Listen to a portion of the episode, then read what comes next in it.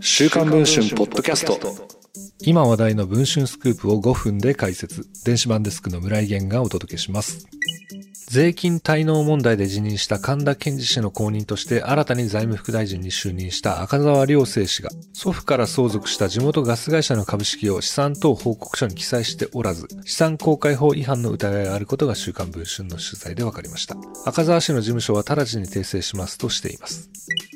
週刊文春は11月9日発売号で神田氏の税金滞納問題を報じました。11月12日夜配信のオンライン記事では虚偽答弁疑惑、同13日配信のオンライン記事では資産公開法違反疑惑を報道。その後、神田氏は11月13日昼に事実上更迭されました。後任の財務副大臣に就いたのは赤澤氏です。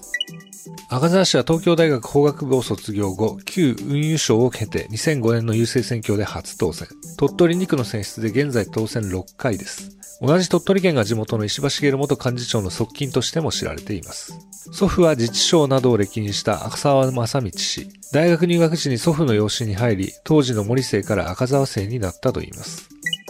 赤沢市の2018年公開の資産等報告書によれば、米子ガス株式会社の株式を10万6300株保有していました。米子ガスは未上場で2022年3月期の売上高は約21億円。祖父正道氏はかつて同社の会長を務めていました。ところが、2022年公開の資産等報告書には、米子ガスの株式保有が記載されていません。この間に売却したのでしょうかもしくは保有を続けているにもかかわらず記載していなかった場合は、資産公開法違反の疑いがあります。